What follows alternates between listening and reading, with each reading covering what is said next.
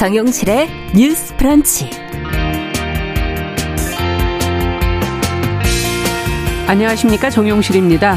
직원의 아버지 쪽 조부모가 돌아가셨을 때는 휴가나 경조금을 주지만 어머니 쪽에 조부모 상을 당했을 때는 사내복지 혜택을 주지 않는 기업이 대다수입니다. 이런 건 우리 사회의 뿌리 깊은 부계 혈통주의에 따른 차별이고 개선을 해야 한다는 목소리가 많이 나오고 있는데요. 국가인권위원회도 이것이 차별이라는 판단을 내렸습니다. 인권위는 어떤 점을 중요하게 바라봤을까요? 자, 뉴스픽에서 이 내용과 함께 바꿔야 될이 부계 혈통주의적 관습, 제도에 대해서도 같이 이야기 좀 나눠보겠습니다.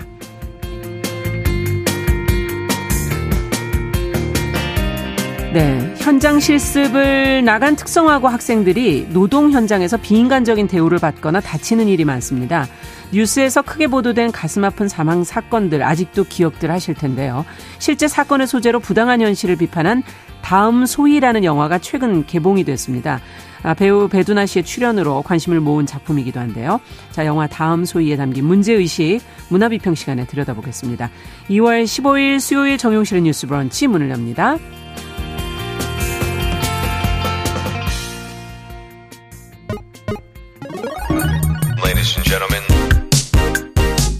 새로운 시각으로 세상을 봅니다. 정용실의 뉴스 브런치 뉴스픽. 네, 정용실의 뉴스 브런치 언제나 청취자 여러분들과 함께하고 있습니다. 라디오로 또 유튜브로 콩으로 들으시면서 댓글 보내주시면 저희가 실시간으로 반영하도록 하겠습니다. 자, 뉴스픽을 열어보죠. 전혜연 우석대 개공 교수님 어서 오십시오. 안녕하세요. 전예현입니다. 네, 조으론 변호사님 어서 오십시오. 네, 안녕하세요. 조으론입니다. 네, 북의 혈통주의에 의한 사내복지 차별 오늘 이제 첫 번째 주제로 저희가 골라봤는데 이제 국가인권위원회가 친조부모의 상사에만 경조휴가 경조금을 주는 사내 복리후생제도 이것이 북의 혈통주의에 기반한 차별이다 이렇게 판단을 내렸습니다. 차별을 느낀 당사자가 이제 직접 진정을 제기한 거였는데요. 이유와 진정 내용부터 조금 먼저 살펴보고 들어가 볼까요, 조 변호사님? 네, 이제 이 진정인 그러니까 음. 이 내용을 먼저 문제 제기를 한 사람은요. 네. 그 서울에 있는 한 회사에 근무하는 직원이라고 합니다. 네. 이 그런데 이 회사에서 직원의 친조부모가 사망한 경우에는 경조휴가 3일을 부여를 음. 하고 또 경조금도 25만 원을 지급을 아, 한다고 해요. 네. 그런데 외조부모가 사망한 경우에는 뭐 휴가라든지 예. 경조금을 전혀 지급하지 않았다고 합니다. 음. 그러니까 사실상 이게 차별 아니냐. 네. 친가에만 이렇게 경조 휴가나 경조금을 주고 외가 쪽에서 어떤 상을 당했을 때는 이런 음. 휴가라든지 그뭐 그런 경조금, 경조금? 이런 거를 음. 지급하지 않느냐 이런 것들은 가족 상황을 이유로 한 차별 행위이기 때문에 시정을 해달라라고 네. 이제 국가인권위에다가 진정을 한 거고요. 이 부분에 대해서 이제 피진정인이라고 하는 그 음. 회사 입장을 좀 들어보면 회사가 직원에게 경조휴가를 부여를 하고 경조금을 지급하는 것은 직원에 대한 어떤 의무의 음. 일환이 아니라 네. 복리후생 차원의 조치로 이것을 외곽까지 범위를 확대하는 것은 부담스럽다. 음. 현재 회사는 관련 규정을 개선할 계획은 없지만 어. 만약에 추후 근로기준법 등 관련 내용을 검토해서 개선 예. 사항이 있는지 살펴볼 계획이다라는 입장을 아, 낸바 있습니다. 지금 의무 사항은 아니다. 우리가 복리후생을 더 주는 거다. 지금 음. 그런 얘기고 그 부담까지는 못 지겠다라는 맞습니다. 게 이제 솔직한 얘기인 것 같은데요. 자, 그렇다면은, 어, 인권위 판단 내용도 좀 들어보죠. 이것도 좀 짚어 주세요, 조 변호사님. 네, 음. 인권위에서는 음. 일단 이게 차별이라고 음. 봤습니다. 그 근거로 헌법에 있어서 제11조 11조 1항이 예. 누구든지 성별, 종교, 사회적 신분에 의해서 차별을 받지 아니한다라고 음. 명시가 되어 있다.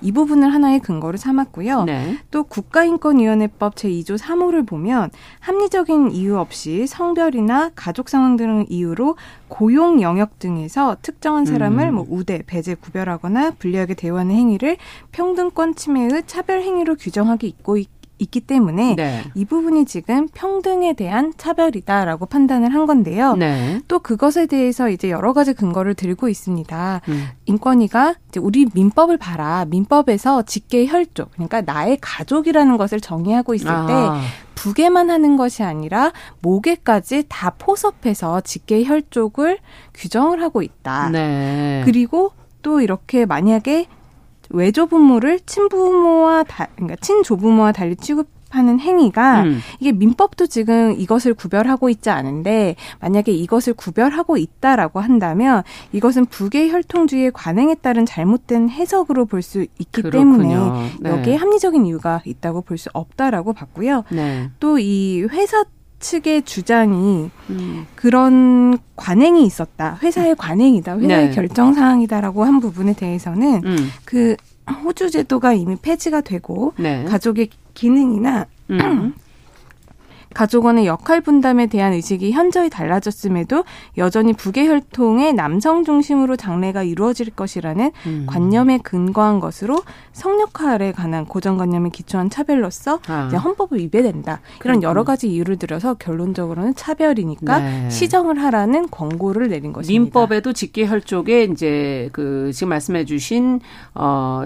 친과 외가 양쪽을 다 평등하게 넣었다. 이게 관행이라는 것 자체가 어, 어, 고정관념이다. 지금 이런 지적인데요. 이 용어 자체도 지금 그러네요. 친과 외가가 친자가 친하다는 거고 외가 바깥에 있다는 거니까 여기서도 벌써 배제가 된 거 아닌가요? 어떻게 봐야 되나요, 이걸? 맞습니다. 그래서 우리가 네. 이제 성평등이라든가 네. 고정관념을 깨기 위해서 용어부터 바꾸자라고 할 때 그러네요. 친할머니, 외할머니 이렇게 쓰지 말고 네. 할머니라 하든가 아기가 헷갈려요. 그럼 성북동 할머니, 강릉 할머니라는 대안이 많은데 그렇죠. 자꾸 동네를 친, 붙여서 친외를 붙이는 것은 음. 좀 지양하자라는 것이 이제 전문가들의 많은 조언이었고요. 그네요 사실 이제 인권위에 권고가 처음 나온 것은 아니라는 안타까운 아. 현실을 우리가 한번 짚어봐야 그럼 됩니다. 언제 또 나왔습니까? 2013년에도 친외 나눠서 조부모상 관련해서 이런 복리후생제도 문제 있다라고 했을 때 인권위가 차별이다라고 네. 권고를 했었고요. 2021년에도 나왔고 최근에도 나온 겁니다. 아, 그래서 인권위가 그때 그때마다 예 이렇게 차별이고 이렇게 하면 안 된다라는 걸 권고하는 것은 상당히 의미가 있지만 예. 그때마다 이렇게 인권위가 차별 권고를 해서 고쳐지는지는 않는다는 것을 역설적으로 보여주네요. 보여줍니다. 왜냐하면 음. 권고 사항은 강제 사항도 아니고 강제 의무 사항도 아니고 음. 권고를 받아들이지 않는다고 해서 불이익을 줄 수도 없습니다. 그렇죠. 네, 우리가 다시 얘기해 보지만 결국은 이것이 우리가 변화하는 가족 제도라든가 그동안 우리가 당연하게 여겨왔던 음. 차별을 바꾸기 위해서 법과 제도를 좀 바꾸자. 그리고 음. 공론화를 통해서 많은 시민들에게 의견을 모아보자는 조언이 나올 수밖에 없습니다. 네. 자, 그렇다면 이제 용어부터 저희도 친가 외가 하지 말고 뭐 아버지 쪽 조부모, 어머니 쪽 조부 모 이렇게라도 좀 어, 용어를 좀 정리를 해봐야 될 것 같은데 회사 차원에서는 어쨌든 이거는 의무 의무사항 아니니까 너무 확대하는 건 부담스럽다. 이렇게 대답한 거에 대해서 두 분은 어떻게 보세요?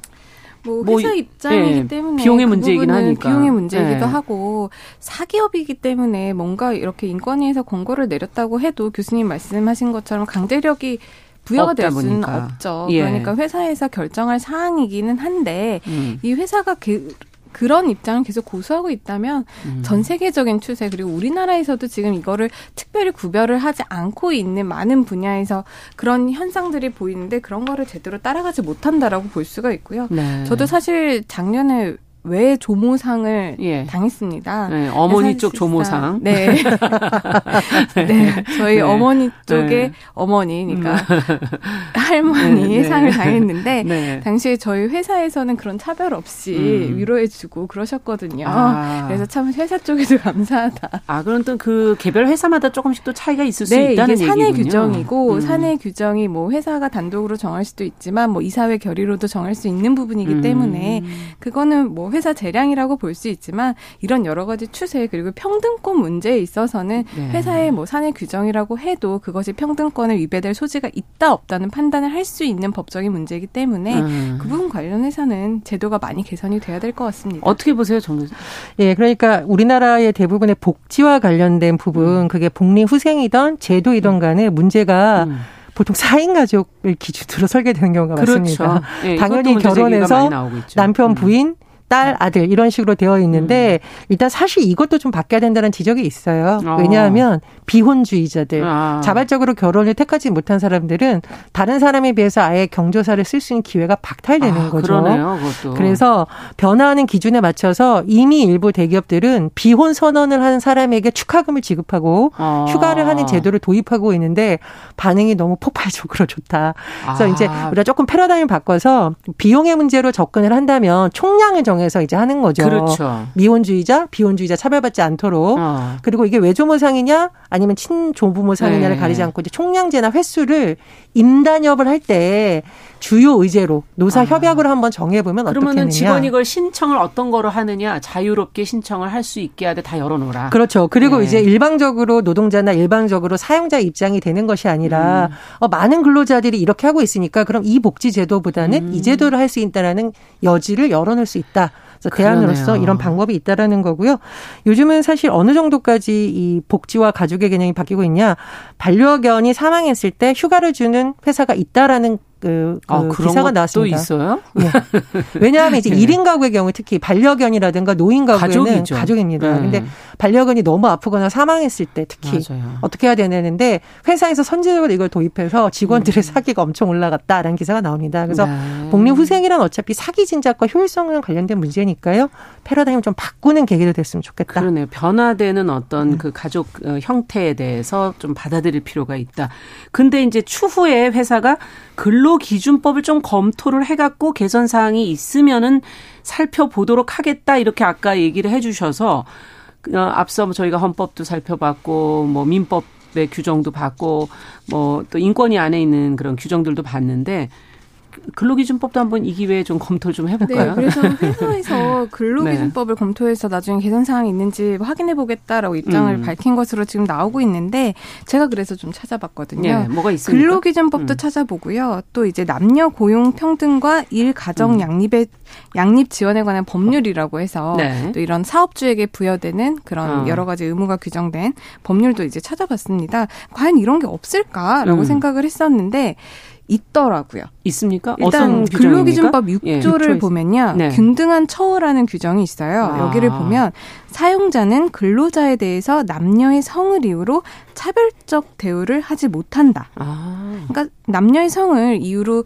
근로에 있어서의 어떤 차별적 이유를 음. 갖다 붙이지 마라라는 이야기입니다. 그리고 이를 위반하는 경우에는 음. 그런 조항은 강행 규정이기 때문에 네. 무효가 되고 뭐 사항에 따라서는 뭐 벌금 처분이 음. 내려질 수도 있는데 음. 이건 사실 또 이제 회사 측에서 입장을 생각을 해보면 이거는 우리가 근로 조건에 대해서 어떤 차별을 하지 아. 말라는 거지. 이거는 이게 복리 후생적인 어. 거기 때문에 이걸 좀 적용되지 않는다라고 음. 주장할 가능성도 있기 때문에 그러네요. 제가 좀 더 법을 찾아봤더니 아까 말씀드린 네. 그 남녀 네. 고용 네. 음. 관련한 법률 있잖아요. 음. 여기를 보면 딱 복리 후생에 관련한 차별하지 마라라는 항목이 있더라고요. 아. 구조를 보면요. 임금 외에 금품 등이라는 규정이 있습니다. 임금 외에 금품. 예. 음. 그러니까 사업주는 임금 이외에 음. 근로자의 생활을 보조하기 위한 금품의 지급 또는 자금의 융자 등 음. 복리 후생에서 남녀를 차별하여서는 아니 된다라고 음. 규정을 하고 있는 거예요. 네. 그러니까 복리 후생에서도 뭔가 남녀의 성에 의한 차별을 하지 말라라고 하고 있기 때문에 음. 이거 이제 형사처벌 규정도 있기는 한데 형사처벌까지 적용이 되려면 이제 좀 더 엄격하게 해석을 그렇죠. 해서 이게 뭐 근로에 있어서의 복리 후생이냐 음. 아니면은 당사자냐 또 그쵸 가족이냐, 예, 가족이냐. 이 범위가 넘어질 수는 있, 음. 있지만 여러 가지 면에서 볼 때 근로기준법이든 그 남녀 고용 평등 관련한 법이던 간에 음. 남녀의 성을 이유로 차별하지 말라라는 정신은 심어져 있는 것이라고 볼 수가 있거든요. 예. 그렇기 때문에 이런 법들을 근거로 회사에서도 좀 자체적으로 내비 규정을 음. 좀 손을 보는 것이 어떨까 사실 좀 싶습니다. 귀찮은 부분은 있겠지만 이것이 또 가져오는 또 부가 효과를 조금 생각해 본다면 한번 도전해 볼 만하지 않나 이런 생각은 드는데 청 교수님께서는 어떻게 보세요? 예, 그런데 음. 제가 말씀을 드렸듯이 음. 어, 이걸 왜 자꾸 법제화를 하자 이런 음. 얘기가 나오냐면은 거거든요. 말씀드렸듯이 인권위 권고가 지금 거의 10년에 걸쳐서 계속 나오고 있습니다. 네. 왜냐하면 사업장에서 이걸 해석을 제각각 한다는 거예요, 법을. 그렇죠. 문제가 생, 없다는 예. 거군요. 그러니까 문제가 음. 생기면 그때 인권위 진정하면 권고하고 음. 이렇게 돼서는 현장의 관행이 바뀌기 너무 어렵고 음. 노사 협약을 할 때도 차라리 법적 근거가 있으면 협약을 하기가 더 좋지 않겠느냐라는 음. 현장의 의견이 많이 나온다는 겁니다. 그래서 박주민 의원이 2018년에 관련 법을 개정을 했어요.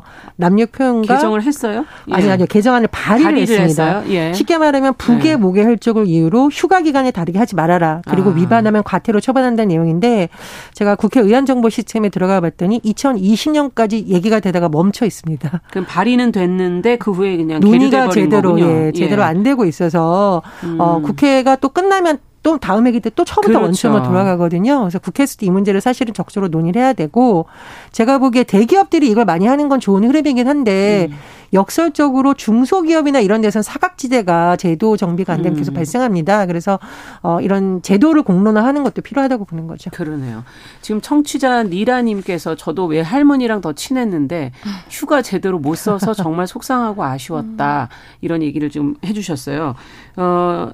뭐 이번 사례를 비롯해서 북의 혈통주의와 관련해서 어떤 부당함이라든가 어 처우 좀 개선됐으면 좋겠다 이런 걸 느끼신 부분들은 없는지 현장에서 어떠세요, 조 변호사님? 네, 이런 부분 현장에서 느끼는 점 중에 하나가 제가 변호사다 보니까 음. 이제 아이의 출생 신고를 한다거나 아니, 아. 아니 아니면 아이의 이름을 이제 만들어서 이제 출생 신고를 할때 예. 이제 우리 민법에 보면은 자는 부의 성본을 따른다라는 규정이 있어요. 민법에. 네. 네. 그렇게 되면 이제 우리 아이들은 원칙적으로 아버지 성? 아버지의 성을 예. 따라야 되는 거죠. 네. 그런데 이게 예전에 헌법 불합치 결정이 나서 음. 법이 한번 바뀐 겁니다. 음. 예전에는 무조건 자는 부의 성을 성본을 따른다라고 되어 있는데 지금 단서 조항이 하나가 들어 있어요. 어. 혼인신고 시에 남녀 간의 합의로 모해성을 따르게 할 수 있다라고 아. 규정이 되어 있는데 이것도 사실 실무적으로 봤을 때 약간 불리한 면이 있거든요. 아이가 없는 상태지 않습니까? 혼인신고. 혼인신고할 때는 아이에 대한 생각을 사실 잘 하지 않아요. 그러니까요. 그리고 예. 요즘 혼인신고를 하면서 아이를 갖지 않겠다라고 생각하는 사람들도 많기 그렇죠. 때문에 그런데 그 이유가 아이, 그 이후에 아이가 생길 수도 음. 있는 부분이어서 이런 것을 이제 혼인신고 때 정하라고 하지 말고 출생신고 자의 이름 이름을 만들 때, 네. 출생 신고를 할 때, 음. 그때 정하게 하는 게 조금 더 현실적으로는 타당해 보이는 면이 그러네요. 많습니다. 네. 그래서 이 부분을 지금 개정하다라는 노력들이 많이 나오고 있는데 현실적으로는 많이 아까 그 경조사와 음. 관련한 뭐 입법이 발의가 됐지만 논의가 안 되고 있는 것처럼 음. 이런 부분에 있어서도 발의는 되어 있지만 제대로 음. 논의가 안 되어 있는 점이 좀 많이 아쉽습니다. 네. 그렇다면 가족 문제라든지 이런 그 양성평등의 문제를 국회의원분들께서 좀 관심을 가져주면 그래야 이런 게 처리가 되지 네. 않을까. 지금 계속 계류돼 있거나 발의만 돼 있는 상태인데. 자 정 교수님께서 현장에서 어떤 부당함을 뭐 목격하셨거나 저는 네, 비교적 보신, 네. 직업 덕에 덜 겪었는데요. 네. 제 주변의 사례를 보니까 우리나라 장례 문화가 철저하게 아버지 부계혈통주의입니다. 음, 그렇죠. 딸 음. 둘이 있는데 딸 둘은 이미 성년인데 아. 늦둥이 막내 아들이 초등학교 1학년인데 상이 났어요. 이제 아버지는 안 계신 상태. 예. 상주를 초등학교 1학년생인 남동생이 해야 된다고 부득부득 오겨서 아. 무 지금 뭐 돌아가신 게 뭔지도 모르는 인지도 못하는 그렇죠. 초등학교 1학년이 상주를 하고 할머니와 더 많은 시간을 보낸 딸들은 상주를 하지 못하는. 아. 그래서 이제 우리나라 이제 장례 문화가 이렇기 때문에 지금 장례 문화가 경조사가 이렇게 영향을 미친 거거든요. 그래서 음. 사실은 이제 가족의 형태도 많이 바뀌었으니까 이런 것도 사실은 변화가 필요하다는 얘기시군요. 예, 장례 문화 음. 좀 많이 바뀌었으면 좋겠고요. 음. 그리고 이제 저도 요즘 들어서 친할머니, 외할머니 용어 안 쓰고 그냥 사랑하는 할머니들 원주에 계셨던 할머니, 네. 정선에 계셨던 할머니라고 맞아요. 하는데 뭘 굳이 그렇게까지라고 할 수도 있습니다. 하지만 음. 이런 하나하나가 모여서 우리가 관행으로 굳어졌던 걸 바꿔가는 거거든요. 맞아요. 제도 변화도 중요하지만 우리의 인식이나 언어나 문화도 문화. 같이 예. 바뀌면 좋겠다는 생각이 듭니다. 언어, 뭐 관용적인 음. 표현들 이런 것도 지금 뭐 저희가 아버지 쪽 이제 조부모, 뭐 어머니 쪽 조부모 이런 얘기도 했었지만 그러면 안 사람 바깥 사람 이런 표현도 사실은 좀 바뀌어야 될 거고 어, 외조냐, 내조냐, 뭐가, 요즘에는 서로 외조하는 건가요? 하여튼 지원이나 도움 이런 형태로 좀 바꾸면 좋겠고, 어, 장인, 장모, 뭐, 시아버지, 시어머니 이런 용어들도 그냥 다 어머님, 아버님 이렇게 음. 하면 편치 않을까 이런 생각도 들기도 하네요. 하여튼 여러 가지 생각을 하게 되는데, 지금 이제 문화나 용어 하나도 좀 개선이 필요하다라는 얘기를 해 주셨고, 이제 법과 제도 다 살펴보면서 그래도 이게 10년 동안 계속 같은 걸 인권위에서 얘기하는 걸 보면 현장이 변화가 크지 않다라는 것을 저희가 느낄 수밖에 없는 거고 어떤 부분에선 때로는 또 퇴보하는 것들도 있어서 앞으로 어떤 부분을 가장 먼저 우선시 좀 해야지 변화가 오리라고 생각하시는지 두 분 말씀 끝으로 좀 듣고 싶네요. 이제 제일 먼저는 사회적 인식이 많이 변화해야 된다라는 것이고요. 음. 사회적 인식이 변화함에 따라서 아까 말씀드린 법에 있는 부계 혈통주의라든지 현실에 봤을 때 지금 좀 많이 맞지 않는 그런 음. 불합리한 음. 면들이 법도 현실에 좀 맞춰서 개선이 돼야 된다는 점을 말씀드리고 싶습니다. 네. 그러려면 인식이 먼저 돼야 된다. 정 교수님께서는. 예, 제가 말씀드렸듯이 음. 1인 가족 늘어나고 있잖아요. 그래서 네. 이제 미혼이라는 용어 안 쓰고 비혼이라는 용어 쓰고 맞아요. 제가 말씀드렸듯이 비혼 선언을 한 직원에게 경조금과 유급휴가 5일을 지급하는 음. 미혼자 경조를 도입하는 모 유통업체 네. 예, 하자마자 30명이 신청하고 사내 반응 너무 좋았다. 아. 이런 생각이 들어서 기업도 좀 변화하는 제도에 맞춰서 직원들의 복리후생을 짠다면 오히려 좋은 기업으로 평가받을 수 그렇죠. 있다. 이런 말씀 을 드리고 싶습니다. 네. 어찌 보면 회사의 작은 문제라고 생각하실 수도 있지만 이게 사기를 진작하거나 문화를 맞습니다. 바꾸는 데는 더 큰 부분이 될 수도 있다는 거 잊지 않으셨으면 좋겠고요. 자, 첫 번째 뉴스는 여기까지 하기로 하고 두 번째 뉴스로 좀 가보도록 하죠. 어, 튀르키의 지진 구호 물품 관련 소식인데 어, 지진으로 뭐, 어, 인해서 지금 튀르키예와 그 인근국인 시리아까지 사망자 수가 지금 계속 늘어나 3만 명 지금 훌쩍 넘었는데요. 두 나라를 이제 돕자는 그 지금 활동들이 지금 여러 가지로 좀 이어지고 있습니다. 그 중에서 구호 물품 보내기 등 국제사회 손길이 지금 이어지는데 여기에서 문제가 하나 아무거나 보내면 안 된다. 지금 이런 지적들이 보도들이 나오고 있거든요. 어, 주한 튀르키의 대사관이 중고 물품을 거절했다 하는 내용까지 나왔습니다. 이 내용이 이유가 뭡니까? 예, 한마디로 위생 문제 때문입니다. 중고 물품을 예. 보내주시면 그것을 현장에서 사용하려면 혹시 모를 부분에 대해서 소독이나 방역도 지금 신경을 써야 되는 상황이잖아요. 어. 재난 현장에서 만약 전염병까지 돈다면 정말 그건 수습이 불가능한데 네. 지금 티르키예나 시리아를 비롯한 지진 피해 현장이 의료 체계가 거의 붕괴됐기 때문에 아. 도저히 여러 개 안 된다. 그래서 마음은 감사하지만 정중히 거절하겠다라는 것이 티르키예 대사관의 입장이고요. 예. 또 언론 보도를 보면 대사 대사관이 얘기를 안 했지만 일부 아주 일부의 비양심적인 기부 때문에 현장이 너무 어렵다고 합니다. 비양심적인 기부라는 건 뭔가요? 신발을 보내줬는데 한쪽만 있는 신발. 도저히 쓸 수 없는 중고 물품을 보내는데 지금 한국에 와 있는 티르키예인들이 자원봉사자에 나와서 그것을 다 일일이 골라내는 작업을 하고 있다고 언론 보도가 나오고 있습니다. 예. 이분들이 왜 그러냐면은 한국인들이 이런 좋은 마음으로 티르키에 보내지만 아. 이것을 받아본 티르키예 사람들은 한국인을 욕할 것이다. 그래서 우리가 나서서 이 작업을 한다라는 겁니다. 네. 그렇다면은 기부의 본래 목적과는 상관없이 많은 분들이 고생하고 불필요한데 인력을 또 쓰게 되는 거네요. 그렇습니다. 그리고 만에 하나 이런 물품이 어. 전달했을 때 받는 분들이 역설적으로 오히려 상처를 입게 되겠죠. 이런 여러 가지 어. 때문에 우리가 기부라는 것에 대해서 좀 다시 생각해 보자라는 의견이 나오고 있습니다. 그렇군요. 다급한 상황이라 빨리 뭔가를 보내줘야 한다는 거는 명확한데 지금 이 두 나라와 같은 그 심각한 지진 피해 상황에서는 그러면 또 어떤 구호 물품이 지진 피해에서는 필요할까? 어, 또 물품보다는 그러면 기부처도 있지 않습니까? 돈을 보내는 방식이 더 효과적인가? 어떻게 보세요, 두 분께서는? 이런 재난 상황에 네. 있어서 가장 중요한 게 재난을 회복하는 문제, 그리고 재난 피해를 입은 사람들에 대한 문제거든요. 음. 그래서 이제 여러 가지 언론 보도를 봤더니 그 주한 튀르키 대사관 관계자가 이런 것들이 좀 필요하다라고 입장을 밝힌 아, 것들이 있더라고요. 그래요? 현재 이제 지진으로 인해서 집을 잃은 사람들이 많다 예. 보니까 이제 옥보다는 텐트, 이불, 텐트. 전기 히터, 침낭 등이 필요한 아. 상황이라고 지금 말을 하고 있고요. 네. 또 위생 문제도 있기 때문에 손 소독제, 마스크, 물티슈, 생리대, 기저귀 등의 이런 위생 용품이 음. 지금 필요한 상황이다라고 밝히고 있습니다. 네. 그리고 지금 이런 재난 상황에 있어서 뭐 구호 물품을 보내시는 것도 있겠지만 기부금으로 좀 나도 돕겠다라고 음. 마음 가지시는 분들도 계실 텐데 그렇죠. 현실에서는 이 기부금을 가지고 좀 장난치시는 그런 단체들도 있더라고요. 어. 그러니까 기부금을 모은 척하면서 실제 그 기부금을 그런 기부처에 쓰이는 것이 아니라 뭐 횡령을 한다든지 이런 음. 문제도 있기 때문에 약간 공인된 기관들 아니면은 대사관 관계자에게 그런 기부처를 아. 물어서 좀 공식적인 그런 단체를 통해서 후원을 하시는 것이 원래 어. 의도와 좀 맞게 전달되지 않을까 싶습니다. 그렇군요. 지금 옷보다는 필요한 항목들 얘기해 주셨는데 다시 한번 저희가 어, 고지를 좀 해드리도록 하겠습니다. 마음은 있는데 제대로 못 보내신다면 이것도 큰일이죠. 자 뉴스 브런치 1부 마치고 잠시 후에 뉴스픽 이어가고요. 11시 30분부터 일부 지역에서는 해당 지역 방송 보내드립니다.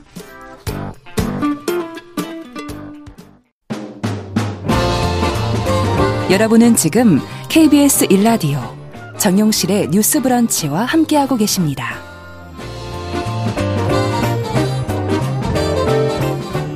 네, 뉴스픽 심각한 재난 상황 속에 있는 튀르키예 그리고 인근국인 시리아에 보내는 구호 물품 관련된 이야기 이어, 이어가고 있고요. 주한 튀르키예 대사관에서는 텐트, 이불, 침낭, 뭐 온열기구, 손소독제, 기저귀 같은 이런 소모품들 어, 그런 것을 좀 보내줬으면 좋겠다라는 얘기를 지금 먼저 해주셨어요 물품으로.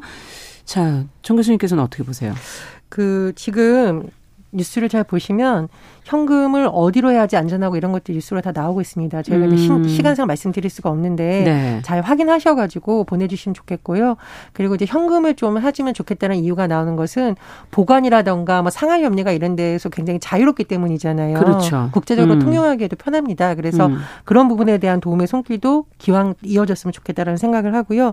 또 하나 우리가 기부를 굉장히 오만한 마음을 하고 있는 건 아니지 좀 돌아볼 필요가 있다는 생각이 기부를 듭니다. 기부를 한다, 기부를 내가 준다 이런 마음이요. 그렇죠. 그렇다 예. 보니 아유 뭐 이 정도 주는 것도 고마워야지라는 마음이 은근히 깔려 있을 수가 있다. 음. 그래서 뉴스를 보면 아프리카에서 우리 헌옷 안 받겠다라는 선언이 나온 이유가 음. 우리도 인간의 존엄성이 있는데 그렇죠. 우리가 못 쓰는 옷 버려는 곳이 아니지 않느냐는 말이 나왔다는 것을 정말 다시 한번 생각해 보게 됩니다. 네. 물론 티레키에 후원을 해주시는 분들이 그런 마음은 아니겠지만 음. 일부 비양심적인 부분들은 사실 이런 것도 있는 거잖아요. 신발 한 짝 보내는 이런 아, 것들. 그렇죠. 그래서 우리가 기부를 할 때도 조금은 겸손한 마음으로 그리고 그 기부를 받을 단체나 음. 국가의 홈페이지에 들어가서 정말 무엇을 기부해 주는 것이 도움이 될지 조금 더 살펴야 되겠군요. 받는 분의 입장에서 한번 네. 살펴볼 필요가 있다는 네. 의견 드립니다.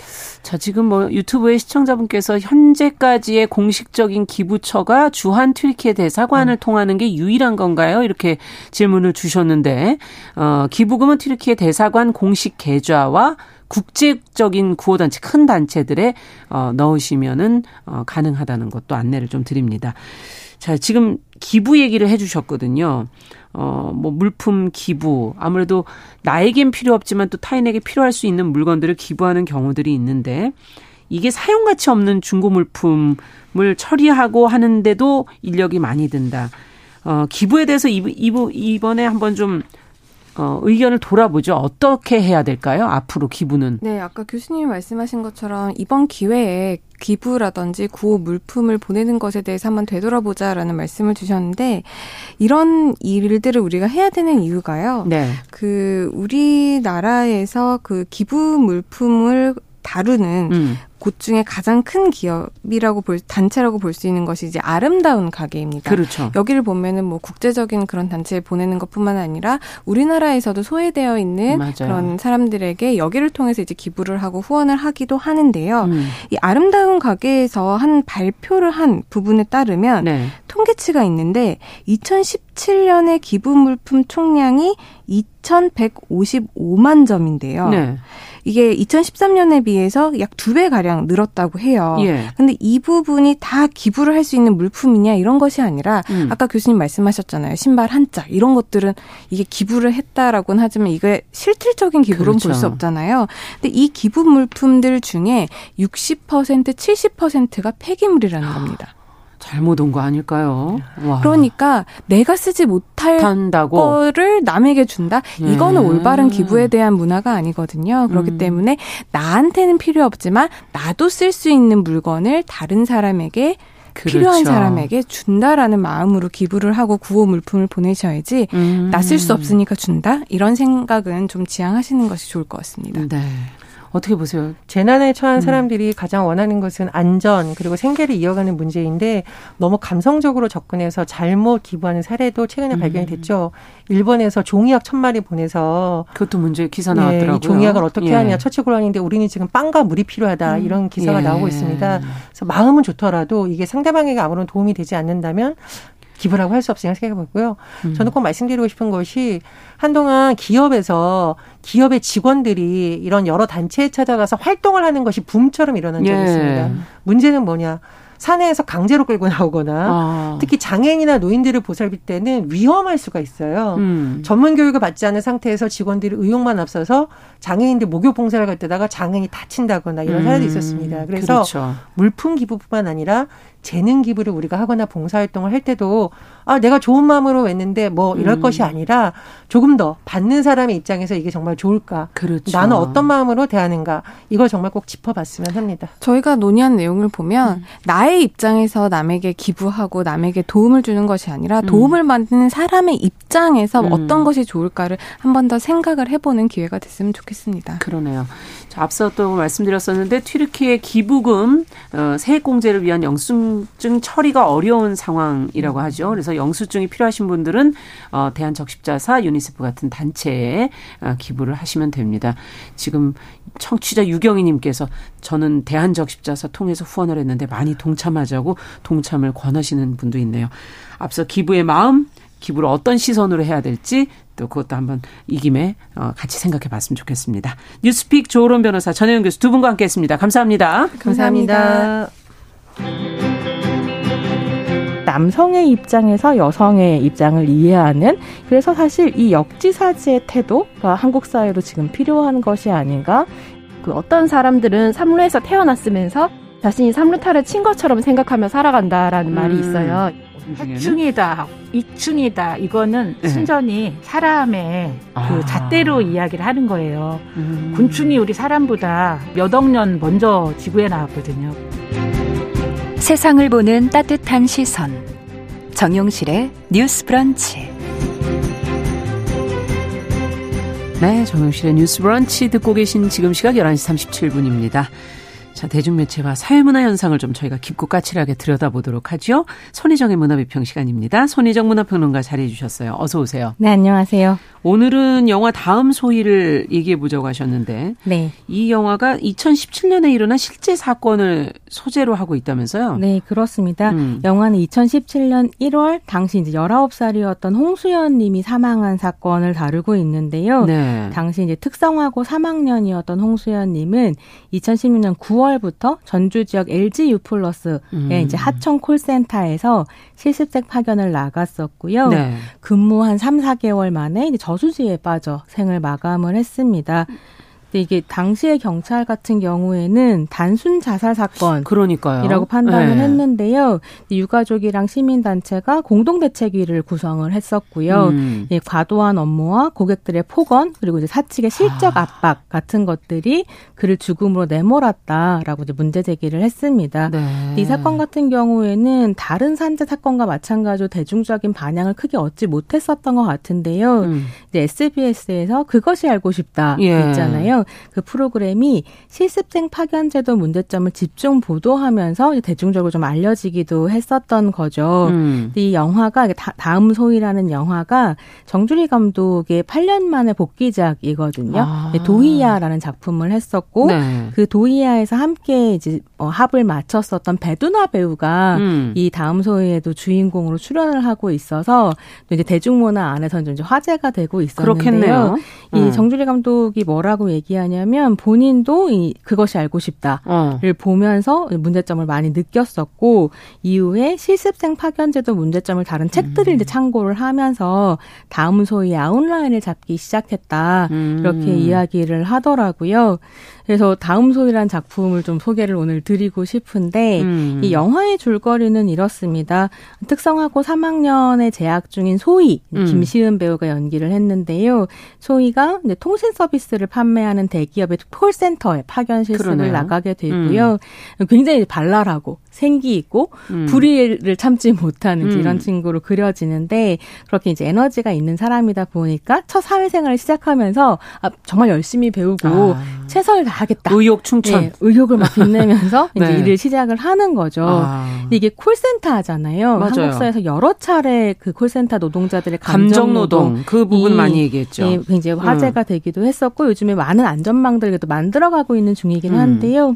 엄청난 감정 노동에 시달리고 또 이제 막 전화를 받으면 다짜고짜 욕설이 쏟아지거나 뭐 예. 성희롱을 하고 이런 게 음. 보통이 아닐 뿐만 아니라 받아야 되는 콜의 업무 강도도 너무 강하고 뭐 이런 상황들이 이제 계속 반복이 되면서 네. 처음에 생기에 넘치던 10대 여성의 시간이 어떻게 점점 바싹바싹 말라가는가 아. 그리고 그 끝에 결국 이제 저수지로 걸어 들어가게 되는가. 그 이야기들을 이제 찬찬히 따라가고 있는 작품입니다. 네. 야, 이, 뭐, 취업 이후에 그 벌어지는 이야기들이 이제 나오는 걸 텐데. 네. 어, 선생님이 이제 여기 대기업 사무직이라고 취업을 시켰다는 음. 거 아니에요, 그죠? 네, 그렇습니다. 네, 근데 결국은 콜센터 상담원으로 이제 일하게 된 거고 네. 그 상황 속에서 이제 극단적인 어, 상황으로 계속 내몰리게 된 건데 네. 어, 이 과정이 어, 우리 사회의 어떤 젊은이들이 겪게 되는 어떤 한 어, 삶의 모습을 보여주는 거 아닐까 그런 생각이 들거든요. 네. 영화가 한 140분 정도 되는데요. 네. 아, 140분 길다 싶으실 수도 있겠지만 영화를 찬찬히 따라가시다 음. 보면 아, 이게 정말로 필요한 시간이었구나. 음. 우리가 충분히 이 시간을 함께 경험했어야 됐구나 이런 음. 생각을 좀 하게 되는데요. 이게 이제 소희가 특성화고에 다니잖아요. 그러니까 그렇죠. 취업이 되게 중요한 학교이고 맞아요. 담임이 학생들 취업을 막 시켜야 되는 거죠. 그래서 영화 시작이 되면 담임이 이제 너무 신나서 소희를 막 부릅니다. 있습니다. 음. 그래서 야 이제 우리 학교도 드디어 대기업 내보낸다 아. 이렇게 얘기하거든요. 그러니까 소희가 콜센터라는 얘기를 듣고 아 이거 그 뭐 하청이잖아요 이렇게 얘기해요. 아. 담임이 뭐라고 말하냐면 원청 같은 하청이지 이렇게 얘기하거든요. 근데 진짜 끔찍한 이야기인 거죠. 아. 세상에 원청 같은 하청이라는 건 없고요. 원청처럼 노동자를 대우할 거면 하청 안 만들었겠죠. 아. 근데 이런 걸 한국 사회가 다 알고 있지만 사실 손대지 못하고 있는 어떤 구조적인 문제가 있는데요. 음. 그렇게 이제 어쨌거나 소위가 원청 같은 하청에서 이제 예, 일을 시작을 하는 거죠. 음. 근데 그걸 보면 저희가 이제 몰랐던 건 아니지만 정말 콜센터 직원들이 어, 내몰리게 되는 감정적 착취가 어마어마하더라고요. 그래서 저는 영화를 보면서 물론 우리가 한국 사회 노동 구조에 대해서 고민을 해야 되겠지만 음. 그 전에 기본적으로 한국 사람들이 타인을 대하는 태도를 저부터 예, 돌아보게 되더라고요. 그러니까 우리가 너무 사는 게 한국이 빡빡하다 보니까 다 화가 나 있잖아요. 분노가 예, 많죠. 어느 정도 예. 화가 나 있는 것 같은데 그 음. 화가 난 상태를 소화기 너머에 있는 사람에게 그러니까 그래도 된다고 생각 하는 사람에게 막 퍼붓는 거죠. 아. 그러면 이제 거의 뭐 감정의 쓰레기통이 되는 사람들이 있고 그 사람들이 구체적인 얼굴과 이름을 가진 노동자들이다, 사람들이다라고 하는 예. 걸 우리가 어떻게 잊지 않을 수 있을까 뭐 이런 음. 것들 좀 고민하게 됐었는데요. 영화를 잘 보면 어, 하청 콜센터의 문제라고 하는 게 이런 예. 감정 노동만의 문제는 또 아니더라고요. 또 어떤 게 있습니까? 이렇게 감정 노동에 음. 내몰리더라도 음. 정당한 대우와 안전망을 그 사내에서 가지고 있다면 아. 노동자를 또 견딜 수 있을 텐데 근무 환경도 엉망진창인 거예요. 그거는 코로나 때 조금 얘기가 되지 않았습니까? 네, 그랬었습니다. 예. 근데 이게 구체적으로 뭐가 문제인가 이게 그래서 SNS 그 이런 식의 이야기가 나오는데 우리가 신문 뉴스 한 줄로만 알던 것을 두 시간을 펼쳐놨을 아. 때뭘 할수 있는가에 대한 영화다라는 얘기를 하시는 분들 계시더라고요. 어떻게 보면 어려운 건데 굉장히 디테일한 음. 거고. 그래서 보니까 예. 매분 매초 전화 응대 퍼포먼스가 상사에 의해서 모니터링이 되고 있고요. 아. 그래서 다 녹음을 해서 이제 확인을 하고 있고, 예. 이제 매주의 성과가 수치화돼서 등수에 반영이 되는 거죠. 네. 그래서 영화 이제 그런 대사가 나오는데요. 소희가 죽고 난 다음에 이제 배두나 배우가 연기하는 유진이라는 형사가 음. 왜 그가 죽 죽을 수밖에 없었는가 이제 추적해 가는 게 또 영화의 음. 후반부인데 뭐 원청도 찾아가고 하청도 찾아가고 학교도 찾아가고 해요. 네. 그러면서 담임한테 가 소위 담임 원청 같은 하청이라고 얘기했던 담임한테 가서 뭐라고 얘기하냐면 선생님 소희가 거기서 어떤 일을 했는지 알고 있냐라고 음. 묻습니다. 그러면서 그 회사가 전체 직원 수가 670명인데 예.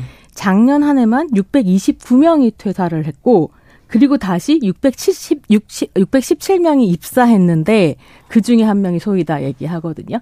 퇴사가 이렇게 많다는 거는 정말 한번 돌아볼 부분이네요. 그런 거죠. 예. 끊임없이 사람들이 그만 계속 교체가 되는 거군요. 교체가 어. 되고 사실 그렇게 사람이 자주 갈리는 곳이기 때문에 음. 이제 어린 학생들을 데려다가 그야말로 함부로 굴리는 음. 이런 상황이 되기도 하는 거죠. 그게 하청의 하청의 하청이라는 아. 거거든요. 아. 그래서 이제 노동자를 그렇게 모멸의 최전선에 던져놓고 예. 막 쓰다가 쓸모 없어지면 그냥 버리고 쉽게 지워버리고 이렇게 소위가 또 이렇게 세상을 떠나고 난 다음에 음. 어, 하청과 원청 사람들이 어떤 식으로 얘기하냐면 걔가 좀 문제가 있는 애라면서요. 이렇게 얘기하면서 이게 노동 조건의 문제가 아니고 환경의 문제가 개인의 아니고 문제로. 개인의 문제라고 얘기하고 싹 지워버리면서 아. 이제 또 회사는 자기 네임밸류를 지키기 위한 나쁜 짓들을 또 하거든요. 음. 이런 것들이 이제 영화에서 굉장히 어, 무게감을 가지고 촘촘하게 잘 다뤄지고 있습니다. 야, 근데 이 가운데 이제 쭉 보 시면서 140분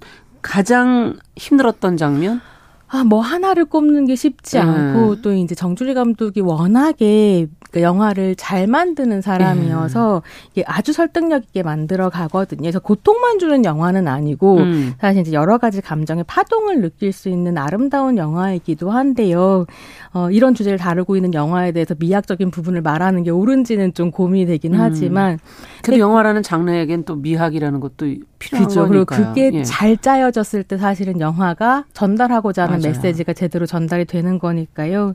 이제 영화를 보는데 많은 부분 이 실제로 있었던 영화 속 에피소드를 가지고 오는 거, 그러니까 사실을 가지고 와서 영화 속 음. 에피소드로 만드는 거라서 촘촘히 좀 마음이 아프고 화가 치밀어 오르기도 했는데 제가 정말로 이제 슬펐던 건 뭐냐면 소희랑 가깝게 지내던 학교 선배가 출연해요. 등장을 음. 해요. 그 남학생인데 네.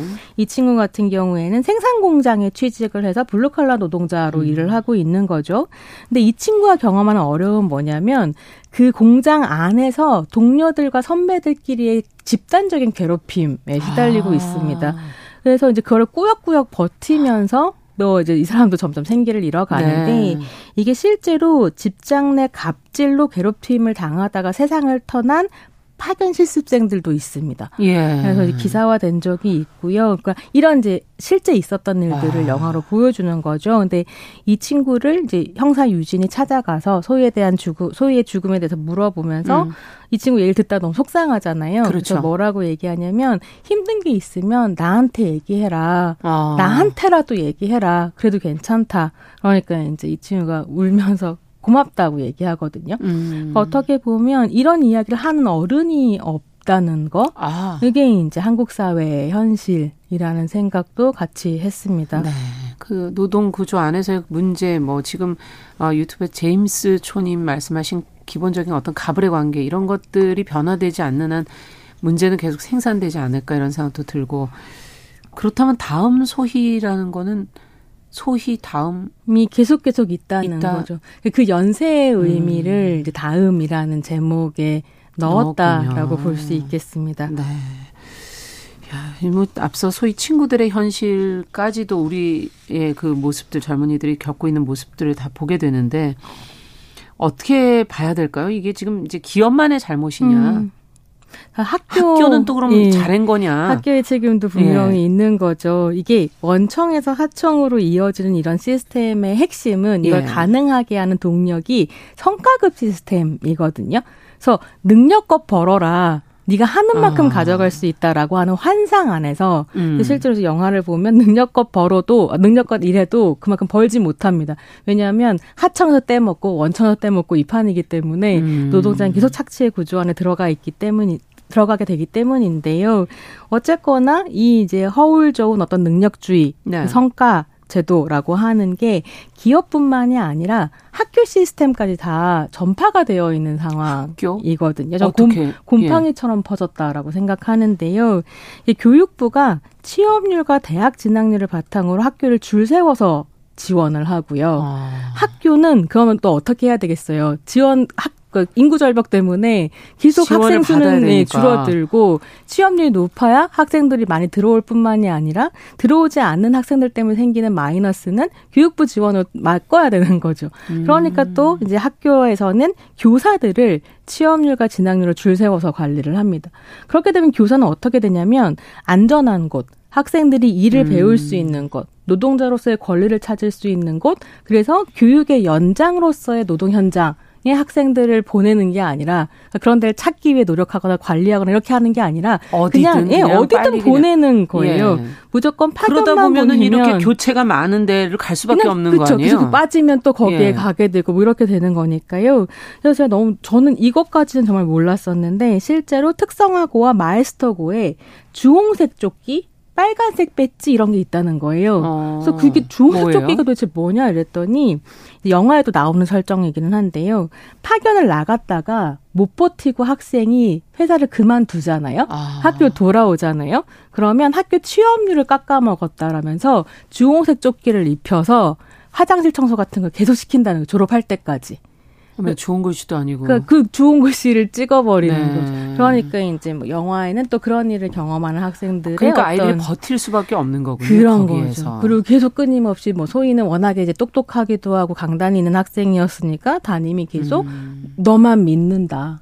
힘든 데지만 어. 너는 잘할 거다. 넌 할 거고 어. 네가 그냥 거기서 돌아오면 너 앞길만 망하는 게 아니라 후배들 앞길도 네가 막는 거다. 뭐 이제 이렇게 이제 얘기를 하면서 그런 이제 그런 구조가 형성되어 있기 때문에 이게 고등학교가 아니고 불법 인력, 인력 파견 업체가 되어 버렸다라는 아. 평가들이 나오고요. 실제로 매 이제 특성화고에 파견을 나갔다가 산재로 사망하는 학생들이 등장을 계속 하고 있는데요. 숫자가 적지가 않은 모양이군요. 꽤 많고 2011년에 네. 이제 이 형장 실습생 파견 제도가 만들어졌는데 이 이후로 2명에서 16명에 이르는 학생들이 매해 산재로 이제 상해를 입거나 사망을 하고 있는 거죠. 그 젊은이들이. 이것도 지금 누가 책임질 거냐? 그럼 이 성과급의 가장 밑에 있는 피라미드 가장 아래쪽에 있는 교사들 책임이냐? 하면 또 그렇게만은 얘기할 수 없겠죠. 개개인의 문제도 있겠지만 음. 구조를 잡아야 되는데 이제 그것이 알고 싶다해서 이제 취재를 하면서 교육부도 가고 교육청도 가고 막 이러는데 다 이런 식인 거예요. 교육부나 교육청에서는 노동침해 사건이니까 노동부가 나리다. 노동부에서는 근로감독을 해서 법 위반 사실이 나오면 개입할 수 있지만 이 정도 뭐 야근시키고 그러다 죽는 거 우리가 뭐 어떻게 이런 식인 거죠. 음. 그래서 산재에 대한 인식이 굉장히 이제 한국 사회가 저열하다. 아, 그러네요, 정말. 네. 청취자 지금 오명옥님께서 사회 부조리가 마치 칡농쿨처럼 지금 얽혀 있어서 어떻게 문제를 어디서부터 끊어내야 될지 모르겠다 지금 그렇게 지금 얘기를 해주시는데 정말 공감이 되고 네.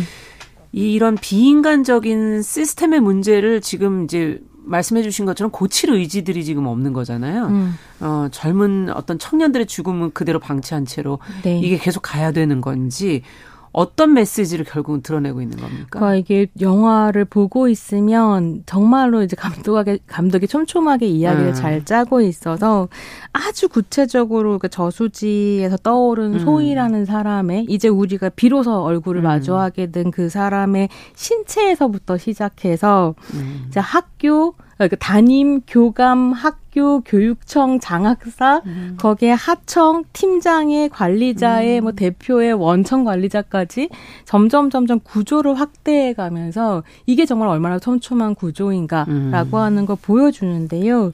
거기에 더불어서 이제 소위의 친구들이 등장을 음. 하면서 이렇게 성과급 이라는 환상 안에서 이제 사람들이 죽어 나가는 음. 한국 사회 현실 옆에는 망가진 공동체 와 주목 경제의 문제가 있다는 걸 같이 보여주거든요. 그게 무슨 말입니까? 그러니까 이게 사람이 음. 노동 강도가 심하고 스트레스를 받을 음. 수 있죠. 근데 이거를 서로 돌보고 이제 음. 이렇게 아껴줄 수 있는 공동체가 있으면 어, 또 되는데. 의미 있는 노동의 가치를 가르쳐 줄 수 있는 공동체가 있으면 음. 또 이제 같이 갈 수 있을 부분이 있을 텐데 이제 소위 선배가 따돌림을 당하고 괴롭힘을 당하 는 것처럼 노동자들의 공동체도 이제 없다는 아. 거예요. 왜냐하면 전부 다 그런 식의 비정규직화 되고 조각조각 나. 나기 때문에 정말로 이제 하나가 되어서 목소리를 내기가 힘든 음. 구조를 사회가 만들고 있다는 점이 한쪽에 있고 그럼 그런 식으로 짜여져 있는 사회에서 내몰려서 음. 그 시스템 안으로 들어가지 못한 학생들은 뭘 할 수 있는가 아무 자원이 없는 상태에서 네. 유튜브 시작하는 거거든요.